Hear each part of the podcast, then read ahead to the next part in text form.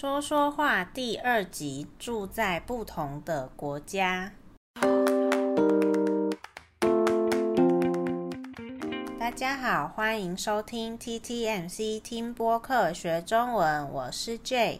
那今天我跟明欧要来聊聊我们两个各自在不同国家生活的经验。我们生活的现在真的可以说是一个地球村了，非常的国际化。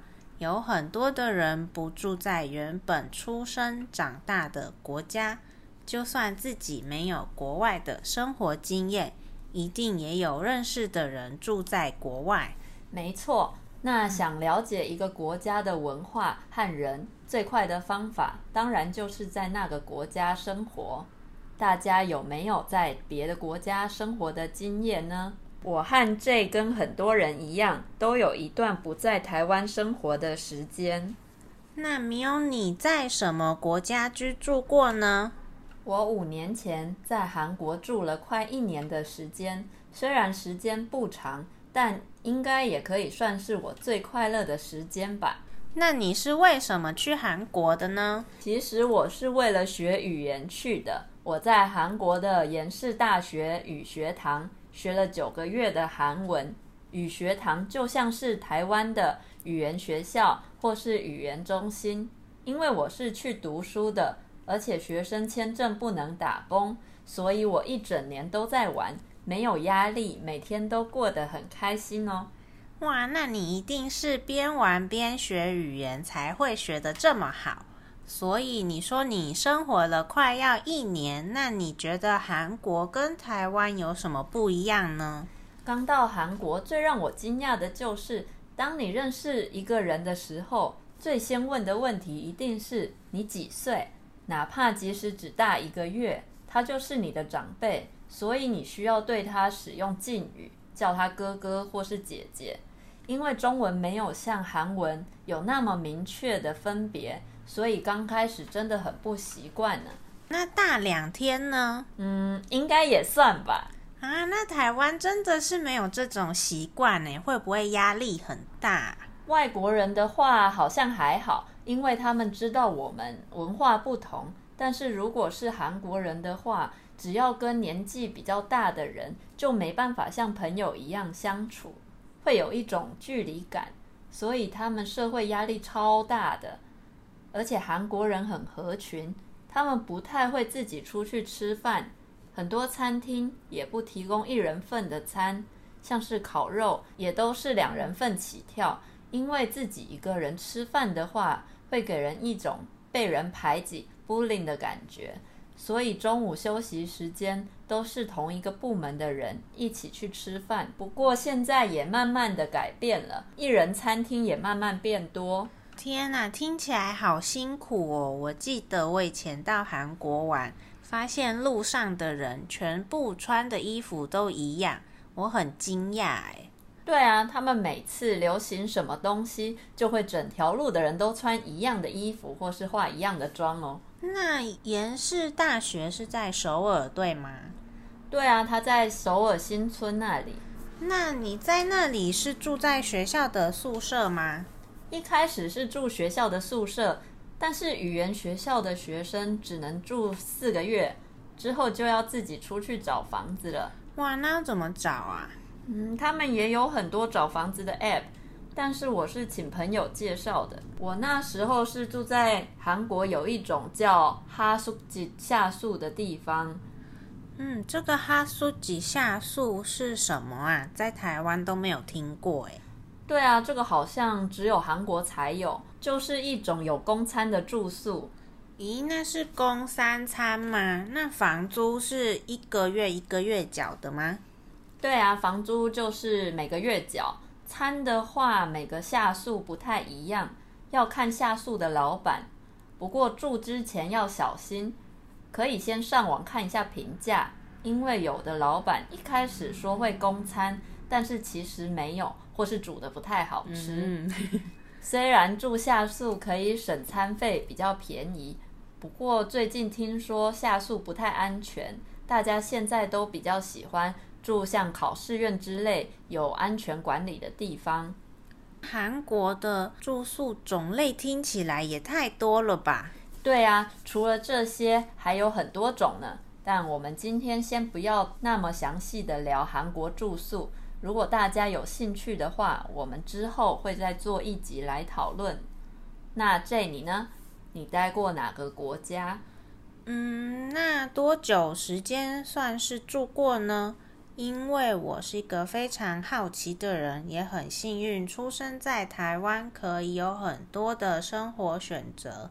我非常喜欢旅行，而我旅行的方式可以说是慢旅行，慢到像是生活了。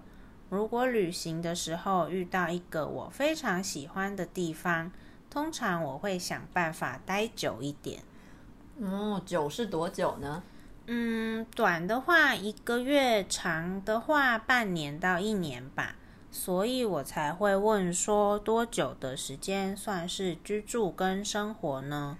那我觉得至少要半年吧。嗯，半年的话，那我先讲澳洲好了。我在二零一二到二零一三年之间在澳洲住了快要一年，那是非常久以前了。那时候我是去打工度假。算是去赚钱跟体验生活，还有练习英文的。其实我在到澳洲之前，已经在东南亚旅行了五个月，把在台湾工作存的钱花得差不多了。所以呢，我到澳洲的第一件事是要在最快的时间内找到工作。那我也非常的幸运，在第一个礼拜就开始在草莓农场工作了，那时候我还很年轻，很快就觉得每天做草莓的包装工作太无聊。那时候也还没有 podcast 可以听啊。对耶，那你这样上班不会睡着吗？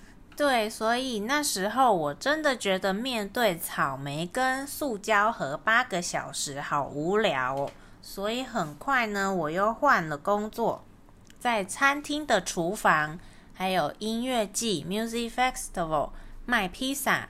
那最后我在澳洲工作最久的地方是一间冰淇淋店，老板夫妇是意大利人，所以卖的当然是意大利冰淇淋 （Gelato） 咯。哇，听起来很好吃诶！可是餐饮业感觉很辛苦。不过澳洲时薪是不是很高啊？嗯，那时候澳币的汇率很好哦，一块澳币可以换到二十九块台币。现在就没有那么好了。我今天查了汇率，一块的澳币只能换到二十一点五块的台币。哎，也差太多了吧？早知道我就去了。嗯，对啊，可是现在有点太晚了哦。嗯，那时候我在澳洲。赚了钱，存了钱，也实现了用英文在国外生活的想象。为什么你觉得是实现想象呢？因为我觉得学以致用非常重要，就是说我学了就真的要用它，这个叫做学以致用。英文我们从小到大花了这么多的时间学习，我不想浪费这些时间。所以我想要用我学了那么久的语言来生活看看。真的耶，像我英文学了十几年，没用都忘光了。那 J，你前面也说你去东南亚五个月，听起来你有很多出国的经验。你还去过哪些国家呢？嗯，超过半年的话，我还在拉丁美洲旅居过。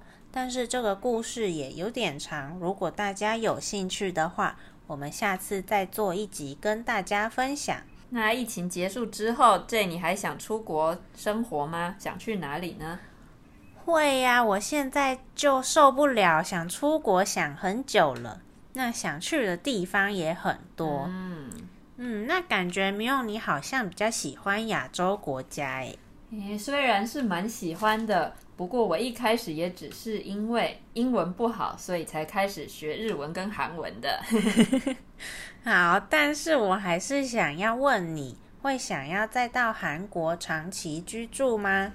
嗯，虽然我非常喜欢韩国这个国家，但是因为我在韩国公司上过班，了解他们的社会压力，所以如果不用上班的话，我是很想再去韩国生活的啦。嗯，可是不用上班，好像去哪里都好。哎，对啊。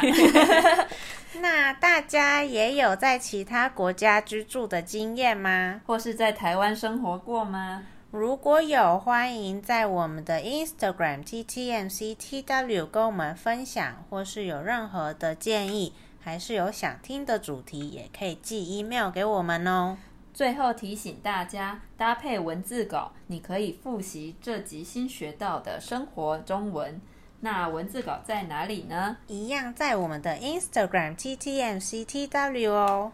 如果喜欢我们的 Podcast，也请到 Apple Podcast 给我们五颗星的评价。看到你们的评论，可以支持我们继续做更好的节目哦。下次见，拜拜。拜拜。